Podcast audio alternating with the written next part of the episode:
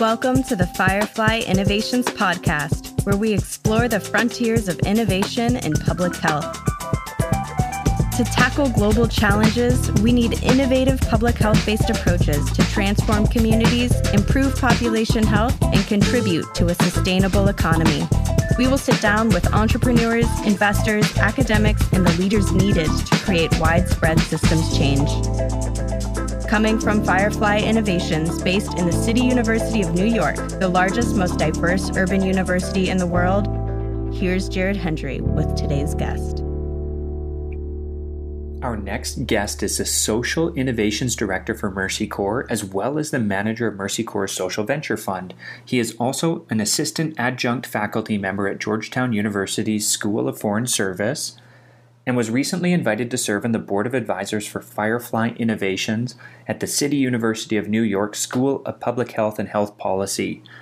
Previously, he served as the head of the Innovative Finance Program at the Global Alliance for Improved Nutrition, where he provided equity and debt financing to businesses having a positive impact on nutrition, as well as incubation support for African food and agribusiness companies.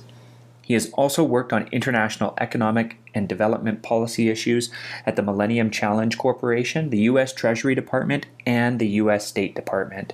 He has a master's in public affairs from Princeton University and a bachelor of arts from Williams College. He joins us today from Washington, D.C., so please welcome Chris Walker. Well, Chris, thank you so much for joining us today. I'd like to just get right into this. And so, you have worked in international development for a couple of decades now, and you've also worked with Mercy Corps for more than five years. I'm wondering, Chris, can you share a story from one of the investments that you've made in emerging markets that has had a major impact on you personally or on the people that project served? Sure. Uh, happy to share. Actually, I'd like to describe three investments, if that's all right by you. Uh, because when when you work in the field of impact investing, uh, it's quite an exciting field for um, for those of us who have a passion around having an impact. So it's hard to single out just one.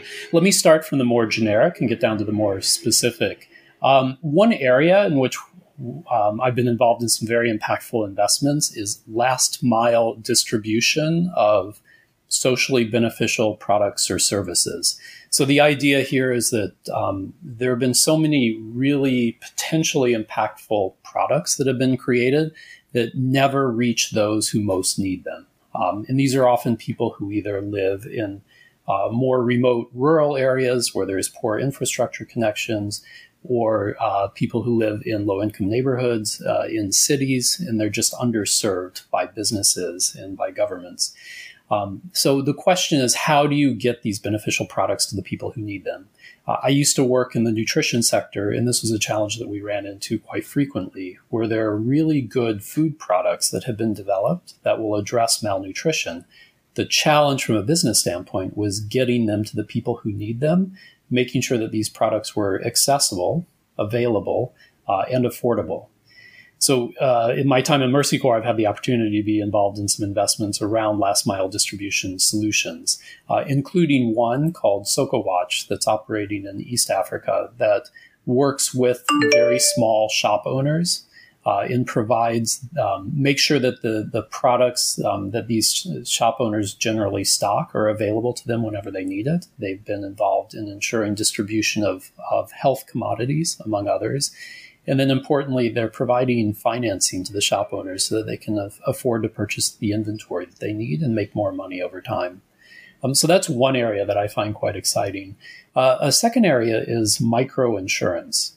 So I think we, you know, we're fortunate enough to live in countries in the West where uh, insurance is readily available for the most part, um, and it's certainly something that's very helpful in addressing risks that we all face in our lives. Uh, when you are poor, you live in a country where insurance is not prevalent, where it's not affordable, um, it's harder to deal with some of the risks, and that affects people's behavior. Um, there's some interesting research going on around small farmers, for instance, uh, and the research is indicating that if you provide farmers with insurance against some of the risks that they face, they will adopt new practices and new techniques that will allow them to grow more crops over time. um, feed themselves and their family, and make more income. So, if you can address this risk constraint through insurance, it, can be very beneficial and impactful. So, we've made a couple of investments in that area one in insuring farmers against climate related risk, and another that's providing insurance for health and life. Um, so, you know, again, trying to reach a customer base that normally doesn't have access to regular insurance products. Um, the final investment I wanted to talk about was is with a specific organization called Meds and Food for Kids, or MFK. It's actually a not-for-profit organization that operates in Haiti. Uh, for years, it had been producing something called ready-to-use therapeutic food, which is a type of food that, uh, when provided to severely malnourished children, can literally bring them back to life in the matter of weeks without having to hospitalize children. Uh, this organization had been uh, producing uh, small amounts of ready to use therapeutic food in a rehabilitated house. And they saw an opportunity to professionalize and scale up their production uh, by building a factory and uh, getting it certified um, so that they could sell to major organizations like UNICEF. But they needed money to build that factory. So we worked uh, when I was at the Global Alliance for Improved Nutrition. We uh, collaborated with an impact investment firm called LGT uh, to provide a loan to this not-for-profit organization so that they could build the factory, which they did in less than a year, and began producing ready-to-use therapeutic foods. Um, this is something that normally investors would consider very risky. Uh, Haiti is a risky environment. Lending to a not for profit that's trying to produce and sell something can be considered risky. Uh, but we saw real value both from an impact standpoint and we were impressed with this organization and how it operated and its uh, determination to make this work. Um, they took on the loan, built the factory, successfully repaid the loan, um, and as a result of their their new factory and their ability to produce at a greater scale, they were able to export. They were able to serve not just people in Haiti. I think they reached over 50,000 food insecure Haitians with the products that they were producing, but also exported to, I believe, 14 other countries. Um, so, really impressive impact and um, uh, by an organization that, again, investors might have overlooked. Um, so when we talk about investing for impact in emerging markets, obviously we do a lot of investing in for-profit companies, but there are some not-for-profit organizations as well that generate revenues that can take on a loan. So there are multiple ways in which investors can deliver impact. You've talked about three pretty incredible projects that have really neat stories. My question to you, Chris, is that's got to be difficult to determine which projects are worth funding and which projects maybe don't meet that cutoff. So, how do you determine which projects meet that cutoff for you? And what kind of knowledge does a person need in order to make that kind of decision appropriately? Yes, I, you know that is the probably the most significant challenge about investing is deciding amongst the many many options which ones do you want to support with the capital that you have available. Uh, so let me talk from the perspective of the niche within the investment marketplace that I work.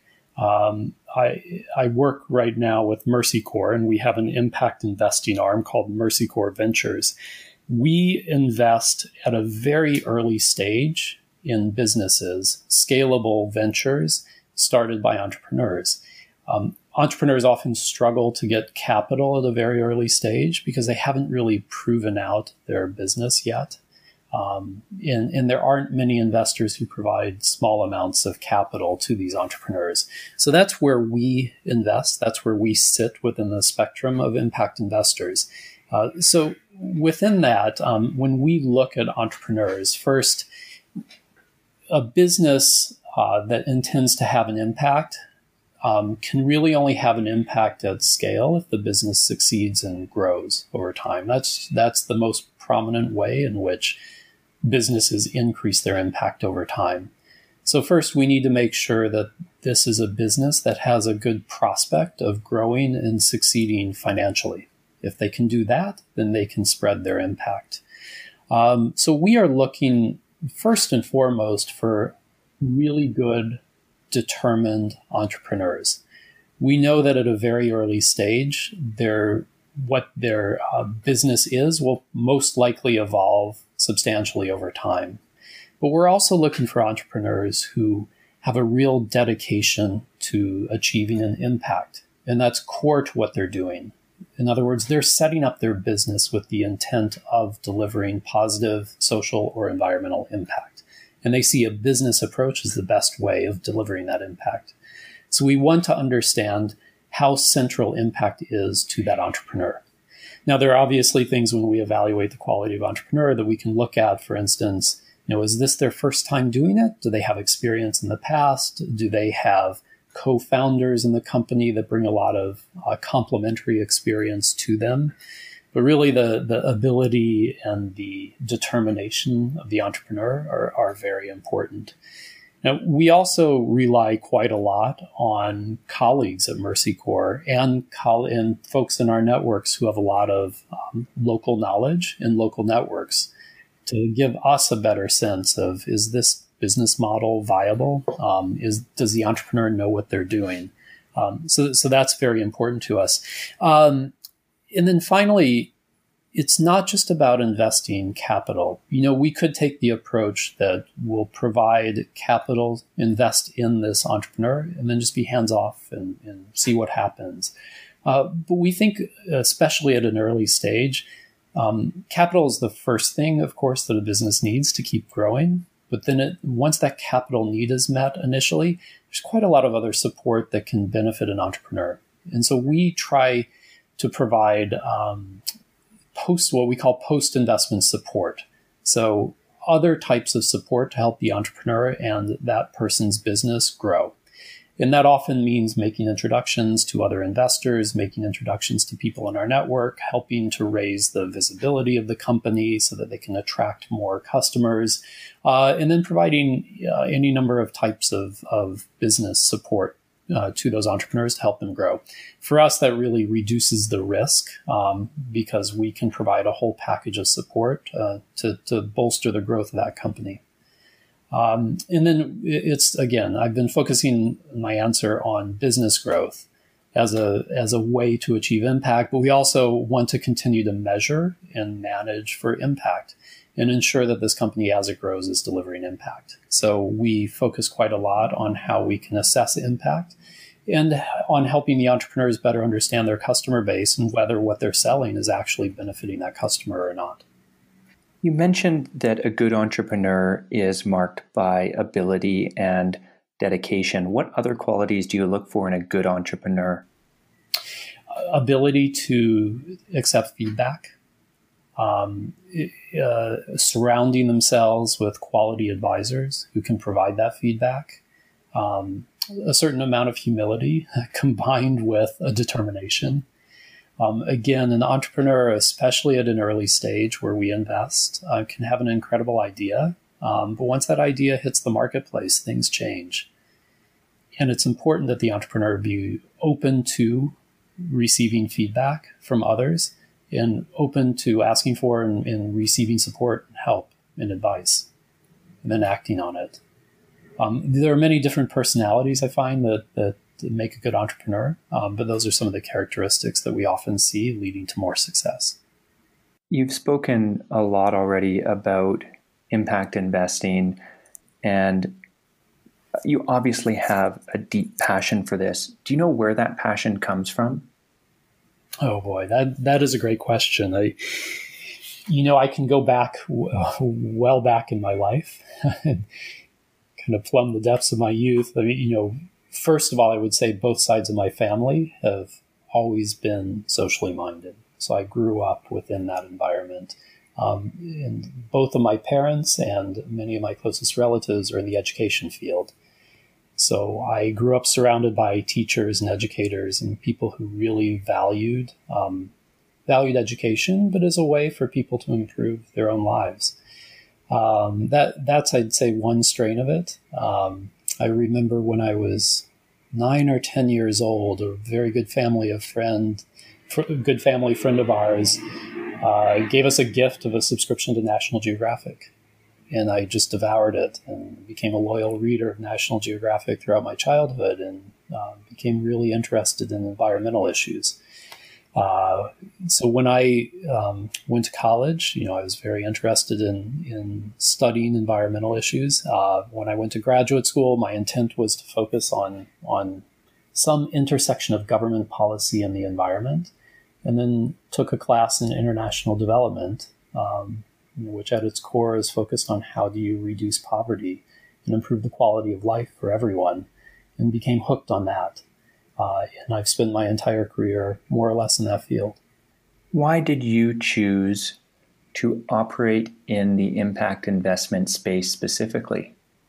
Yeah, you know, I um, I started my career postgraduate school working in the U.S. government, um, but on the economic side of things. So, as a development economist, uh, you know, I spent a good chunk of that time in the US government working for the US Treasury, which was really focused on how uh, international capital flows can influence development and reduce poverty.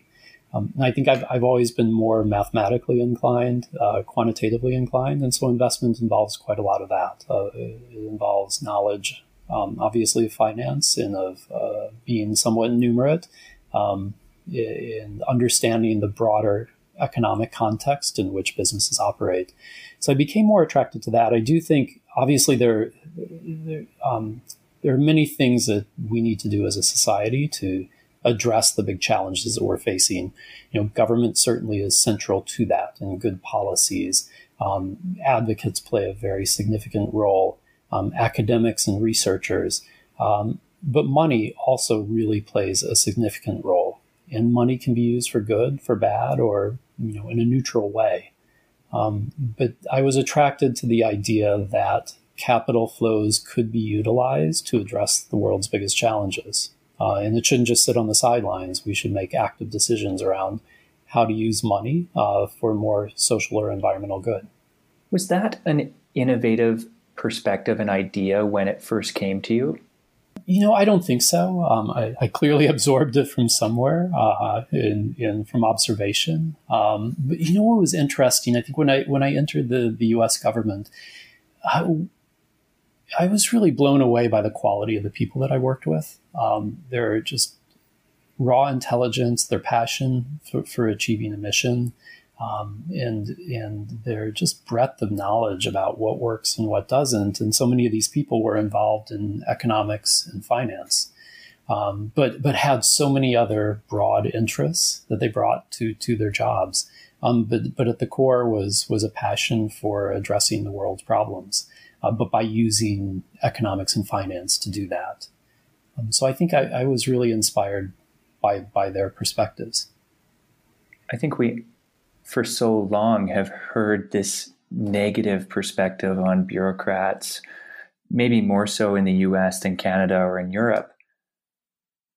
But I think that may be a story that doesn't get told very often is the quality of the people in those institutions that are showing up every day trying to make a difference. And so it's nice to hear that perspective, Chris.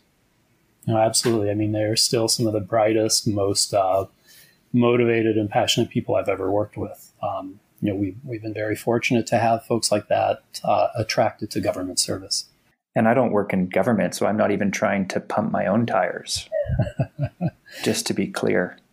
Right. Um, yeah. And, you know, it is, it's a very, it can be a very exciting career path for, for people, um, you know, who, who have that interest in, in, in improving the public good.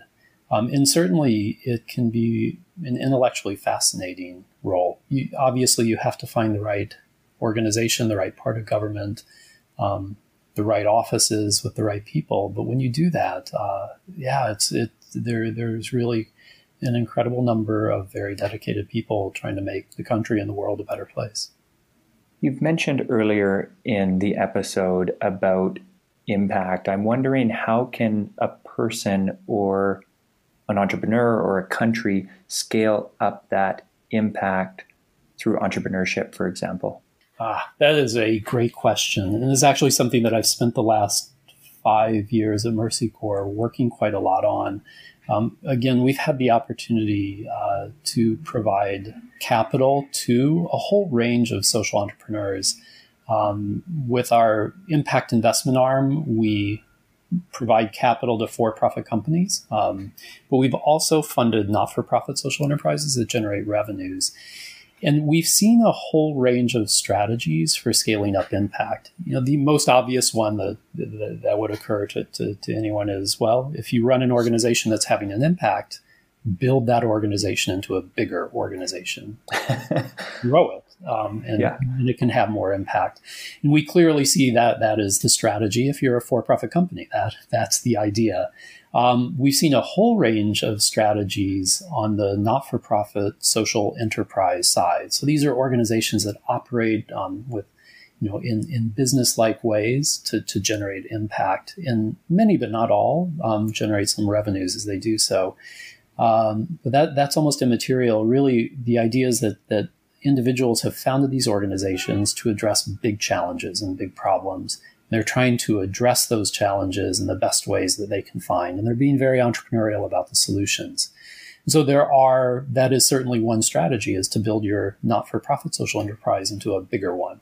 But there are also other strategies available to entrepreneurs, and we've seen combinations of these strategies being pursued by single organizations. Um, as examples, if you've landed on a very good approach, a service, a product that can address a big problem, can you get the uh, governments to adopt it and implement it at scale? How about encouraging other organizations to replicate what you're doing? Um, if you don't have intentions of, say, expanding geographically, can you build a coalition of other organizations that are trying to tackle the same problem but in different geographies? and share what you've learned, what works, and have them replicate it? Um, can you work through partners to expand your impact? Um, we have uh, worked with uh, Duke University's Center for the Advancement of Social Entrepreneurship, as well as partners at the Skoll Foundation and the U.S. Agency for International Development over the last few years on a series of studies called Scaling Pathways and if you're interested in this topic, I'd encourage anyone to go to scalingpathways.com and check out the reports.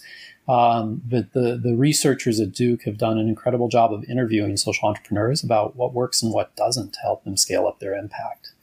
And, and they're sharing that in, in a really, I think, um, practical way so that if you are running an organization, you can learn from your peers through these reports about what works and what doesn't. Um, but we called it scaling pathways because, as I as I mentioned, there are multiple pathways to scaling up impact other than building your organization to a, into a bigger one. For the listeners, we will link to scalingpathways.com in the show notes as well. So if you're interested, you can check that out there. Chris, how important do you think partnerships or coalitions are in achieving social impact? You know, I think they are extraordinarily important if, if done well and done right. Um, it certainly takes quite a lot of work to make a partnership function. But if you can do it, it can really magnify uh, what an individual or a single organization can do on its own. Um, so I, I, do think it, it's very important. We've seen this strategy play out any number of times. It doesn't always work with specific partners. So as an entrepreneur, you have to be open to the fact that some partnerships may not work well in the end. They may not come to fruition, uh, but when they do, they can really, really have an extraordinary impact. Uh, and we've seen some of the best entrepreneurs always searching for um, the type of partner that can really expand what they're doing and complement what they're doing. And as they develop and grow as an entrepreneurial organization, often new types of partners emerge that they hadn't thought of initially that can really um, help them out along the way.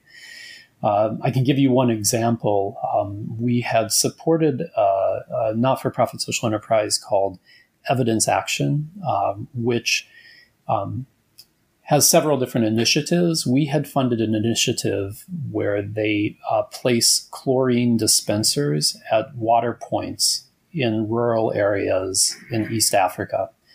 The idea here is that often people go to a spring or a well to collect water uh, for drinking for their families. And it's very easy for that water to get contaminated and make people ill. And one of the evidence action and, and a lot of different researchers have demonstrated that you know, one of the most effective ways to make water safe to drink is to put chlorine in it. We, you know, we chlorinate our water in the U.S., for instance. The question was, how do you deliver chlorine to people in a cost-effective way and in a way that people actually utilize it? And one of the best approaches that they have found is to build a very simple dispenser right next to where people gather their water. They bring a big can or jug for their water. They put one squirt of chlorine in on the water, and it will keep it safe for I think for up to three days, uh, safe to drink. Uh, in evidence action and expanding its approach found that they needed any number of partnerships to really do this at greater scale. Um, one of the key partners is government. Um, they were looking for local government health officials to help spread the word about the importance of this. Those officials are trusted in their communities. Um, people respect their health advice, and if evidence action could recruit them to spread the word about the benefits of chlorinating water, uh, they could get more people to use it, and their impact would be expanded. But they also looked for partnerships with other not for profit organizations that could offer some component of, of their approach so that they evidence action itself did not have to um, finance everything uh, and did not have to hire people to deliver every part of its service. It could focus on what it did best and use partners to deliver other pieces of the service. So I think that's a very um, you know classic way for an entrepreneurial organization to think. Um, always striving to find a way to scale up impact and to do it at lower costs so that their scarce funding uh, can be utilized as effectively as possible. On the opposite end of that question, what do you think are the biggest barriers that are holding entrepreneurs back from scaling? You know, there are um, obviously quite a few when you're trying to start a new organization. It's actually finding a way to deliver whatever it is you are in business of doing in a way that's cost effective. Um, because money is always scarce. And so that's a second challenge is how do you raise the capital that you need to raise to deliver what you're going to deliver? Um, a third often is uh, challenges around understanding customer needs. Um, it's important to listen to your customer, uh, to get feedback from your customer about what they really want. And if you're not doing that, then whatever it is you're trying to deliver is probably not going to be utilized um, or valued um, by the people you're trying to reach. So those are just some of the more common challenges. There, uh, you know, when you try to deliver something, things like logistics, transportation, infrastructure, financing, they all come into play. Marketing, behavior change. Um, we often see entrepreneurs who have some incredible new technology. And I'll use technology in the broadest terms. You know, it could be a water filter, it could be an app for a mobile phone.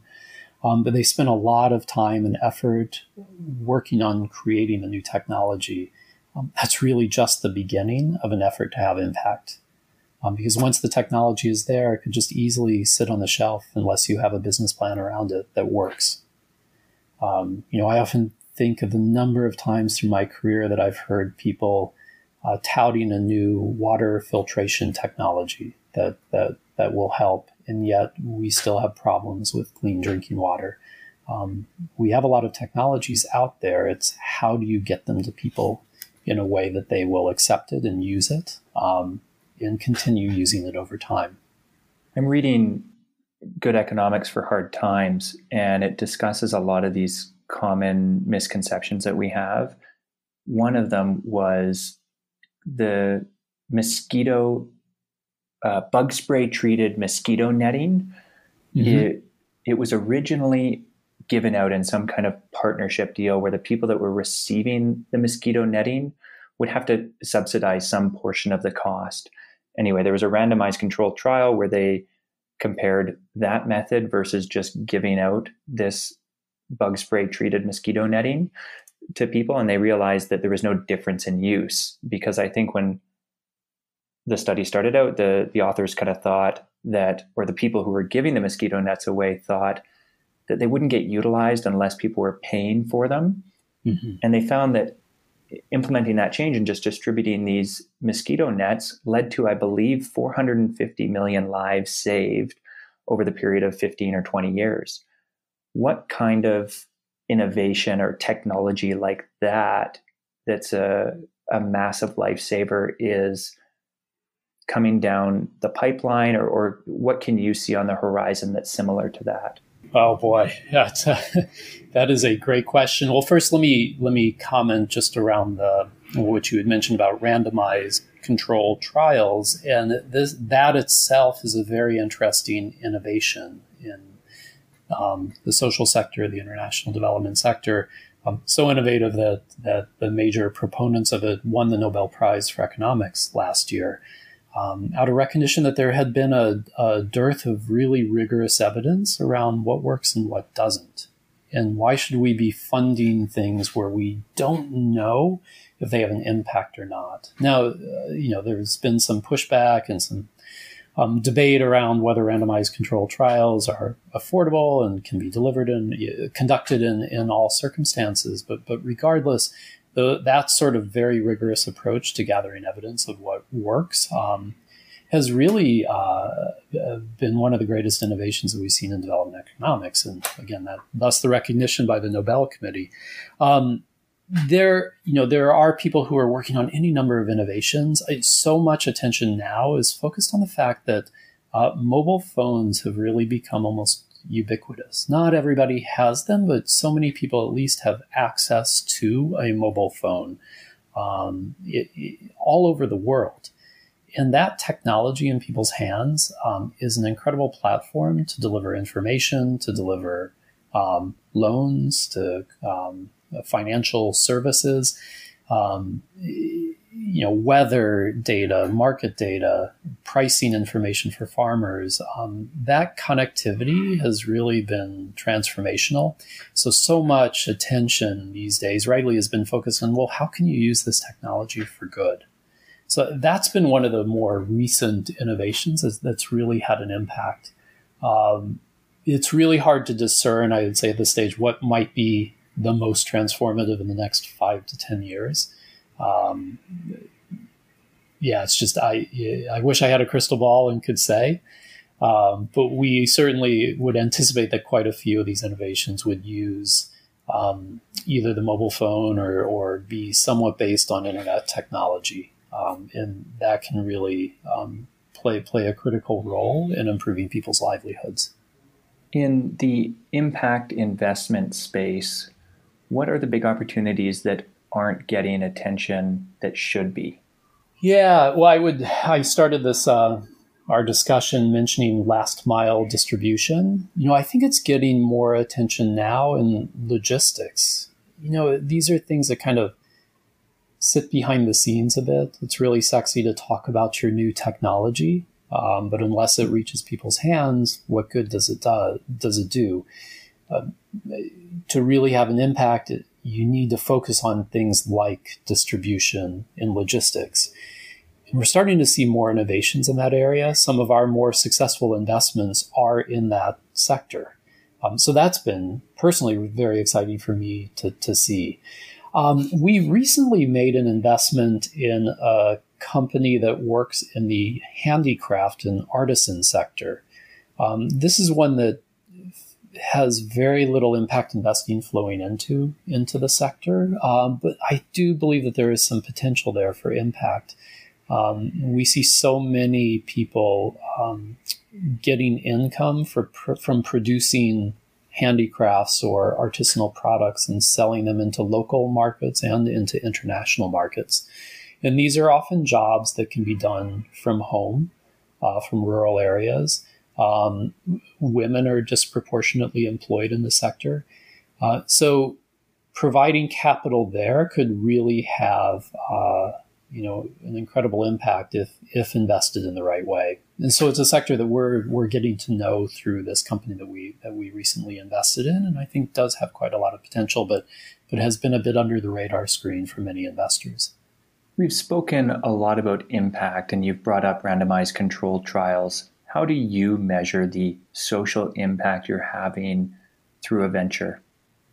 Yeah, this is one of the biggest challenges facing the impact investment community. Um, you know, randomized control trials can be very appropriate for grant funded multi year projects. Uh, for businesses that are having to constantly adapt to their customer needs, uh, randomized control trial is often not the right sort of approach. But that does not eliminate the need for good data on what works and what doesn't and what delivers impact. So if you go to any conference on impact investing, you'll have multiple choices of panels to attend and talks to listen to around measuring and managing for impact. Um, so there's a huge amount of attention being paid to this, rightly so. It's an incredibly important thing to do, and it's, and it's very challenging to find effective ways of doing it. Um, but we're seeing some some real progress in the sector um, being made. So we we try to keep abreast of the latest developments and try to stay at the cutting edge of what what works in assessing impact. Um, I'll call out a couple of things that I think we, have seen that have been um, really influential and are being more and more adopted. I think at the highest level, many more organizations now are citing their impact in relation to the Sustainable Development Goals. Mm. These are a series of goals that the international community adopted in 2015 with, with the objective of achieving the goals by 2030. So, social entrepreneurs are often placing themselves um, against one or more of these goals so that investors can understand where the, the entrepreneurs intend to have an impact. Um, in terms of actually measuring that impact, we need frameworks for doing that. Um, the the initiative that we've seen really getting the most traction now is something called the Impact Management Project, which has been a consortium, a consortium of impact investors looking for best practices for measuring impact. Mm-hmm. They have uh, five components of impact, so it's looking at things like, well, what exactly is the impact that you want to achieve? Um, who do you hope to have an impact on? Um, how much of an impact you hope to have on each individual. Um, so it's uh, um, looking at the the risk of, of not delivering an impact through through your approach, uh, and also looking at the contribution that what you're doing can have. In other words, through your investment, are you going to see better results than what would have happened without your investment? Um, so that framing has been, I think, very influential, and, and we, we look to that um, to frame our own impact measurement. Um, we also think it's important not just to measure or assess uh, the impact that you as an investor are having, or from the standpoint of an entrepreneur uh, that the, the business is having. It's also important to manage based on the data that you're receiving about the impact that, that you're having or not having, so that you can use that data to make better decisions to better serve your customers over time. So we actually like the terminology impact management um, instead of impact measurement. Um, the the other thing that we we've been um, intrigued by and have been experimenting with is an approach um, uh, pioneered by one of the early impact investors called Acumen. Uh, the approach is called lean data. and its its essence is really um, encouraging businesses to do brief surveys using mobile phones, surveying their customers to get feedback from their customers around their satisfaction with the company's products or services. And through those surveys, you can get quite a lot of data around who your customers are, what their income levels might be, um, open-ended feedback around how you can improve your services, but also get at the impact that your products or services are having on, on your individual customers. So it's a way to, to get some impact data and, as the term says, lean data in a lean way. So in a in a quick, efficient, low cost way. So we've been experimenting with that, um, and I think we'll we'll see any number of other innovations in the future around how entrepreneurs and investors can better assess their impact. Um, it, it's central and crucial to, to building the field and to helping people with money make better decisions about how to allocate that money so it's being allocated towards those causes or issues that they care about the most. Um, and within that cause or issue area, towards the organizations that are going to deliver the most impact for dollar that they receive. I'm sure that entrepreneurs in the emerging world constantly face these major challenges on pretty much a daily basis, just big challenges. And so I'm wondering what can entrepreneurs in maybe more stable environments, North America, Europe, for example, what can we learn from those individuals? Quite a lot, actually. Um, as you mentioned, so many entrepreneurs in other markets and other countries face such a difficult operating environment, can face any number of disruptions to what they're trying to do. Um, so I think you know it, it's incredible to see how uh, adaptive um, entrepreneurs can be, um, how agile they can be in responding to disruptions. Um, so it's let me just um, cite a couple of things that, that, that, might help listeners who are interested in this issue. Um, we I mentioned earlier in our discussion that we've collaborated with Duke University Center for the Advancement of Social Entrepreneurship on the Scaling Pathways series of studies. Uh, when uh, the coronavirus crisis hit, they started interviewing uh, entrepreneurs about how they have dealt with mass disruptions to their business. And these interviews are online. They're very interesting to listen to. What's important to keep in mind is that while it actually highlights how fortunate we've always been, for instance, in the US or Canada, um, certainly there are disruptions, but, but COVID has been one of the biggest ones that entrepreneurs have had to deal with. And when you start talking to entrepreneurs in other markets, they've often dealt with disruptions in the past, whether they've been electoral violence, you know, political violence around an election, or uh, civil war, or conflict, or natural disaster.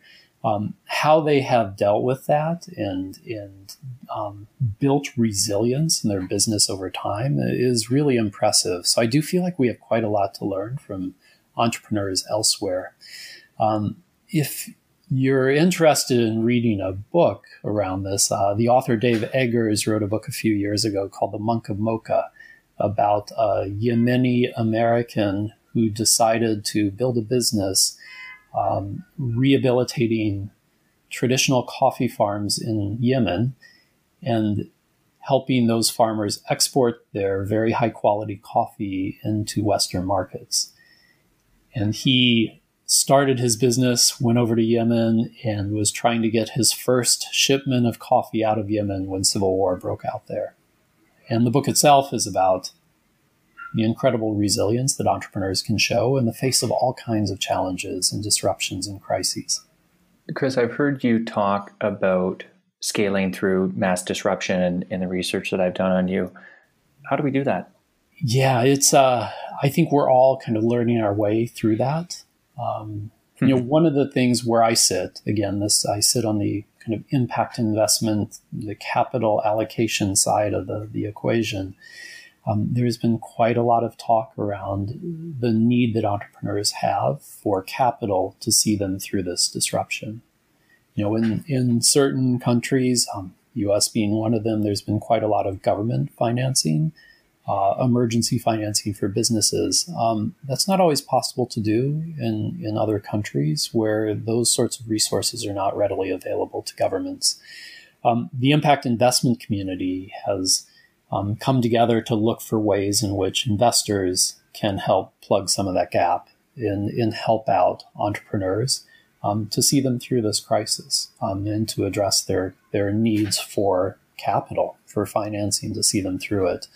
Um, there, there are quite a few very good initiatives out there already. I think there's a lot more that could be done. Um, it's something that a lot of people are actively engaged on, trying to determine um, ways in which investors can play a role here. You've spoken about how those capital flows may have changed due to the coronavirus. Is there anything else that investments in emerging markets has it changed in any other way?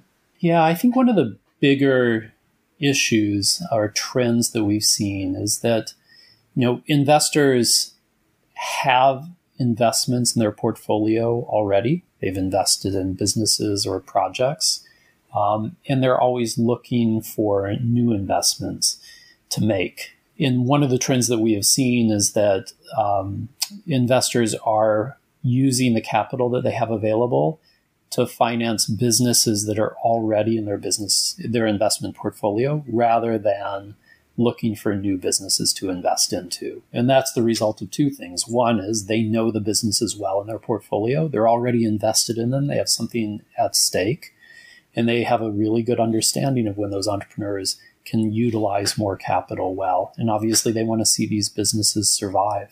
Um, so they're reallocating capital towards their current investments and they've stopped searching for newer ones. The other the other reason why is in times of crisis, it can be harder to discern which businesses might survive the crisis and which ones might not. Um, there are certainly good businesses out there to invest into. We often see some of the biggest and, and most vibrant businesses started up during crises and surviving them. So there are opportunities out there. It's just harder from an investment standpoint to identify which ones those might be. So those two factors have led to uh, investors allocating more of their capital towards existing businesses in their portfolio, which leaves you know entrepreneurs who have very good ideas um, that can be very helpful. Um, it makes it a lot tougher for them at this time to find the capital that they need. Not impossible. There are still investors out there looking to invest, um, but but not as much capital is available as was available, say, six months ago, before the crisis began. What can those entrepreneurs do to attract that capital in a world where that capital has become more scarce? Entrepreneurs always have to be persistent when raising capital. It is never an easy path, and that persistence is called for even more now. Um, but it's not just about attracting new capital. Um, we've seen many really savvy entrepreneurs say, look, we know that this is going to be a challenging environment to bring in new money. We need to focus on cutting our costs and on serving our existing customers and generating more revenues to see us through. So we've seen good entrepreneurs make very quick and decisive, um, take quick and decisive action to cut their costs, to extend the amount of time that they can survive with the current money that they have. Um, still seeking investment, but knowing that it might be a, a, tougher time to raise capital and it may be longer than expected before they can bring in new money. So they need to focus on taking action now um, before it becomes too late. In terms of impact investing in the developing world, where are you hopeful? Where do I where am I hopeful? You know, there are some real hubs that have emerged for impact investment. Um, not this is not a comprehensive list, but it's been very impressive to see the number of entrepreneurs who want to start up businesses in Kenya, in Nairobi, and a whole ecosystem has developed around this. Uh, India, another area where impact investing and social enterprise has really taken off. Um, Nigeria is, we're seeing a surge there. Uh, Colombia as well. This again a non-inclusive list, but these are some of the, the more prominent hubs. And, and it goes to show as well the importance of having an ecosystem that surrounds entrepreneurs. Um, it, it's challenging as an investor to invest in a country where there is very little in the way of an ecosystem because businesses need far more than just one investor. They need other investors. As a business grows, it needs different types of investors to come in. It needs banks um, so that the business can borrow money. Um, there are all kinds of consulting firms and support organizations that play crucial roles in helping businesses grow in markets where those are absent, it's just a much tougher road for entrepreneurs to follow. Not impossible, but but you just don't see as much activity. Um, in some of these hubs where there is an ecosystem that's really evolved and grown, you just see a lot more capital engaged and you see a lot more entrepreneurs trying to get new ideas off the ground. So I do, do see hope in more markets than the ones I just named, but those are areas where we have seen really interesting entrepreneurial activity emerging um, in the social enterprise sector. You mentioned India, and you have lived and worked in Bombay, India, and at that time you were involved in a private ambulance service. Can you just tell us a bit about that business? Yeah, absolutely. This is actually how I got my start uh, in the field of impact investing and social enterprise. I had left my job in the U.S. government because I wanted to, you know, help to build something and um, get my uh, get involved at the ground level in, in building a social enterprise. Uh, and I had the opportunity to do a one year fellowship with an impact investment firm uh, called Acumen. And they sent me to go work for an ambulance company in India that they had invested in.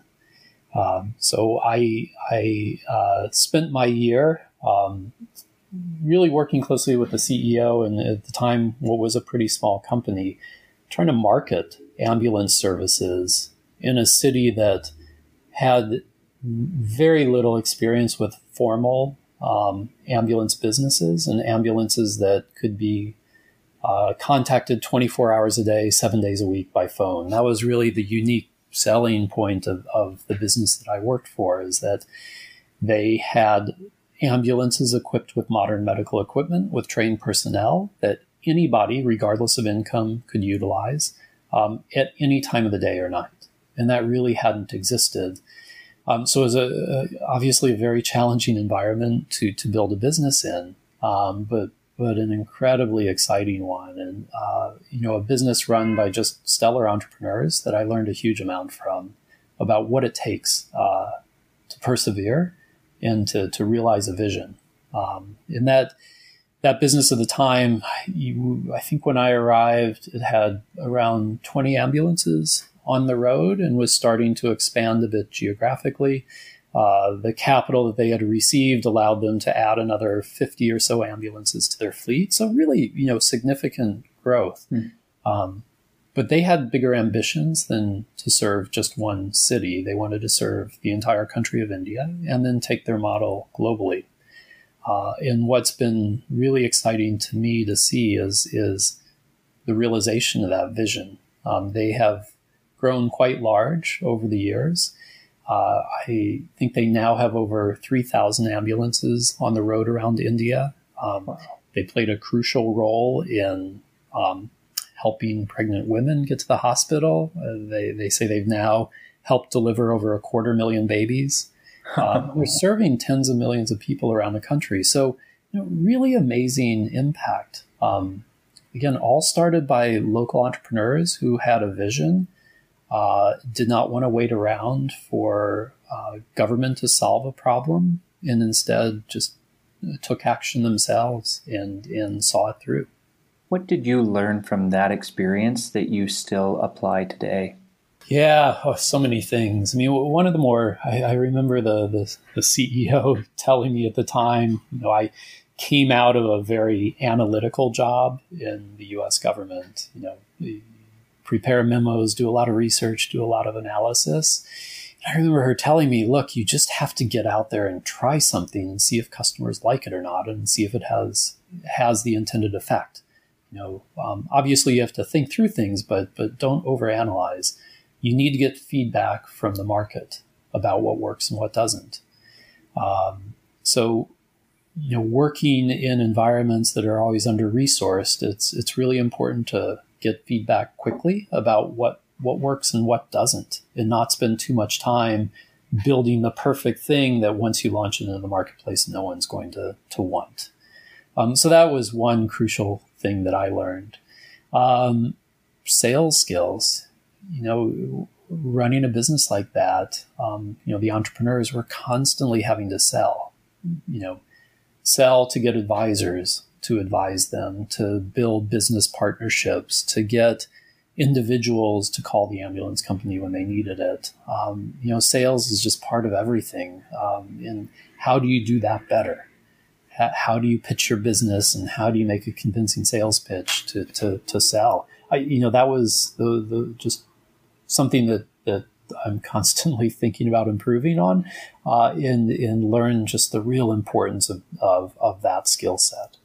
Chris is a very brand new entrepreneur myself. Uh, I found the sales piece to be the hardest and least intuitive component to being in business. And so I can really empathize with that lesson. Yeah, it's um it, and again, it's something see so often with with new entrepreneurs. They've come out of a certain background. They may be experts in technology or data or um, finance, uh, but to build a business, you have to be able to sell something to somebody. And so having those sales skills are really important and being able to understand, you know, who your audience is, who you're trying to sell to, what their problems are that you could solve, um, and then really um, demonstrating who you are as an individual. You know, it, I think authenticity is really important. You know, you're you're ultimately trying to build trust, and people need to trust you and see that that you're authentic about what you're offering. Can you speak to the impact that you saw occurring because of the private ambulance service when you were there? Yeah, certainly. It's um, you know, what's interesting. The entrepreneurs had started up in the ambulance business in part out of their own personal stories, incidents that had happened in their families where somebody needed to get to the hospital quickly and there was no ambulance available to, to call. Um, so they had focused on building, you know, emergency medical transport, in essence, getting somebody who needed medical help to a place where that help could be provided. And as they built the business, they started to realize they're part of a chain, a value chain. You know, they are um, taking people to hospitals. Um, and if you're dropping somebody off at an emergency room, well, you need a certain standard of care at emergency rooms to ensure that that person survives. You know, they had started this service with the idea of improving emergency medical care um, by focusing on one piece of it, but they then started to collaborate with others around improving the quality of care in medical uh, uh emergency rooms at hospitals. Um, they were also realizing that as fast as an ambulance could get to an accident site, that often what was needed was somebody who was trained as a first responder to, to help that person out until the ambulance could get there and transport them. So while I was there, we started an initiative to train people in basic first aid. So they started to see that there are other links in the chain that, while not part of their business they could start having an influence on because it was important to delivering uh, greater impact over time.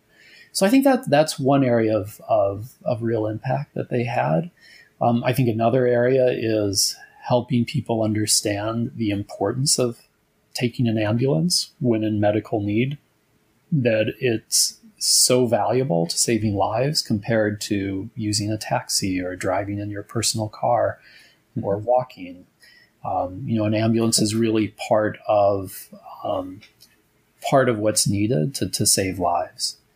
So those are some of the areas in which they had a broader impact. Um, you know, they also have partnered with government. Essentially, they have been um, uh, winning contracts from state governments that want to offer emergency medical services to people who live in those Indian states. Uh, but the government's not going to provide that service itself. It's contracting out for that. And this company does an excellent job of, of, of providing that sort of care. So it's been winning various state contracts. So it's you know collaborating with governments as well around uh, highlighting the importance of a modern ambulance service to saving lives. So I think that's been impactful too, on top of the impact that they've had on individual lives that they've saved. Chris, is there any question that you wish that I had asked you, or any comment that you want to leave the listeners with? Well, let me just uh, one other comment. Um, you know, I wanted to reflect a little bit more on the role that investment capital can play in the public health sector. Um, I focused most of the conversation on more or less what I do now, which is financing startup businesses. There are a lot of other ways in which investors in capital can be involved in generating social or environmental good. Uh, I was involved in an initiative when I worked at the Global Alliance for Improved Nutrition around the world's largest food and beverage companies, um, the companies that make a lot of the processed food that people eat uh, and buy in grocery stores. And we were looking for ways in which we could influence those big companies to be more responsible around nutrition. Both what can they do to address the needs of undernourished people by making more nutritious, healthier foods available and affordable to people who needed them, but also addressing diet related chronic diseases and issues related to overnutrition or obesity and what is the appropriate role of a company in those arenas? And how can investors influence those companies? And so we created uh, something called the Access to Nutrition Index, which is a rating or ranking of, of the world's biggest food and beverage companies on their nutrition practices. And it you know, at the time, the first iteration of this, we were scoring companies on over 170 different criteria drawn from, as best as we could tell, best practices around what food and beverage companies can do to, to, to improve. And we wanted to develop a transparent assessment system so that companies knew what actions they could take to improve their practices. But just as importantly, we wanted to provide this information to investors who invest for environmental and social impact so that when they are making decisions around how to allocate capital in publicly traded multinational companies, how can they better decide which companies to invest into for nutrition impact? And for companies that they've already invested in, how can they better engage with the management of those companies? In our operating theory was that you know, as a nonprofit, we could advocate that that's helpful, but would big companies listen to to us as nutrition advocates? Uh, you know, maybe a little bit. Would they listen to their biggest investors when their investors are calling up and saying you have to improve your nutrition practices or we're not going to invest into you? That was what we thought could uh, really have have an impact, make a difference in, in decision making.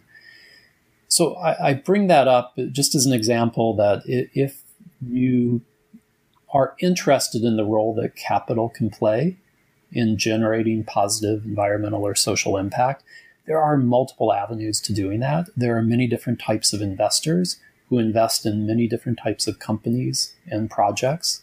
And there are ways in which you can use capital to generate that impact if you're thoughtful about it um, in, in so while I focused on where I sit in the ecosystem right now, which is very early stage venture investing, that's just one piece of a much bigger spectrum of where capital can be used for good.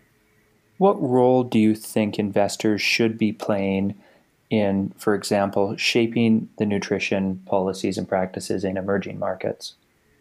You know, I think investors if they choose to, should should be playing a role in this area. Um, there is a very big role for governments to play, certainly. So, as investors, you need to understand where you sit with it within this bigger system. But there are roles that investors can and should play.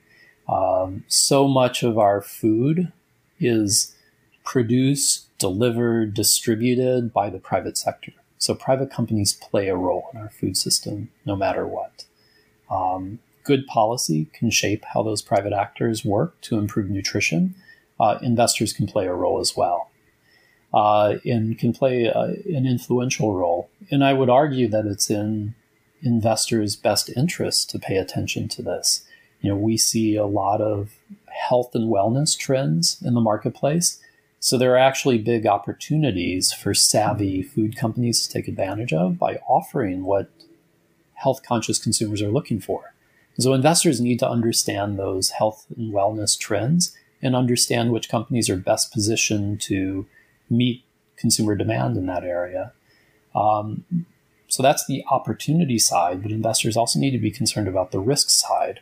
If they are not paying attention to this, companies are not paying attention to nutrition, there are quite a few risks out there that companies face that could have a negative impact on your investment in them.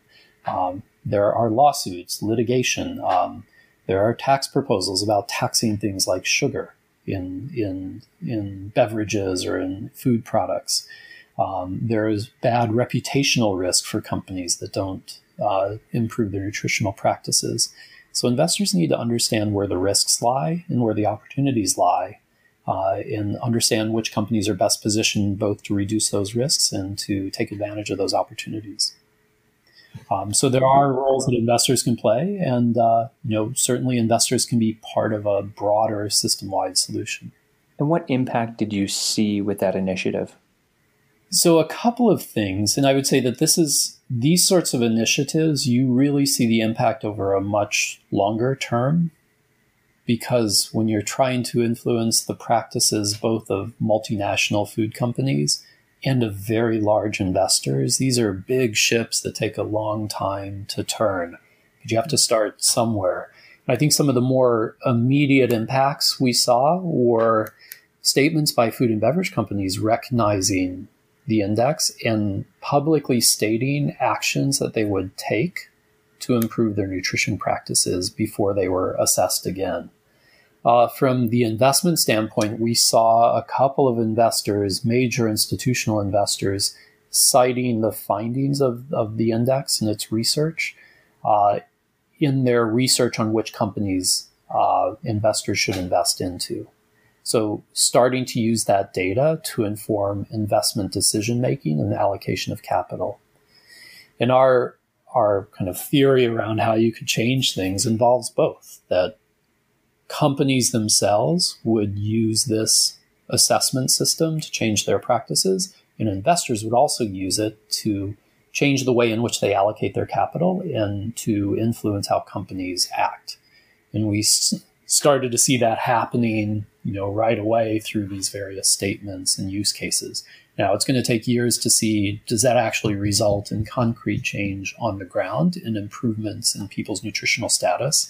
Um, there are also so many determinants of nutritional status that need to be taken into account, but certainly one of them is how people make decisions about what food to buy and consume and how they're influenced in those decisions by big companies. Chris, I want to thank you so much for giving up your time today. And for the listeners out there, if you want to learn more about Chris, you can find him personally on LinkedIn at Chris Walker. And if you want to learn more about Mercy Corps, you can find them online at mercycorps.org. Chris, thank you so much for joining us. Absolutely. It was, it was my pleasure. Thank you for listening to the Firefly Innovations podcast from the CUNY Graduate School of Public Health and Health Policy. Keep an eye out for new episodes on our website at firefly innovations.com or by following us on social media at CUNY Firefly Innovations.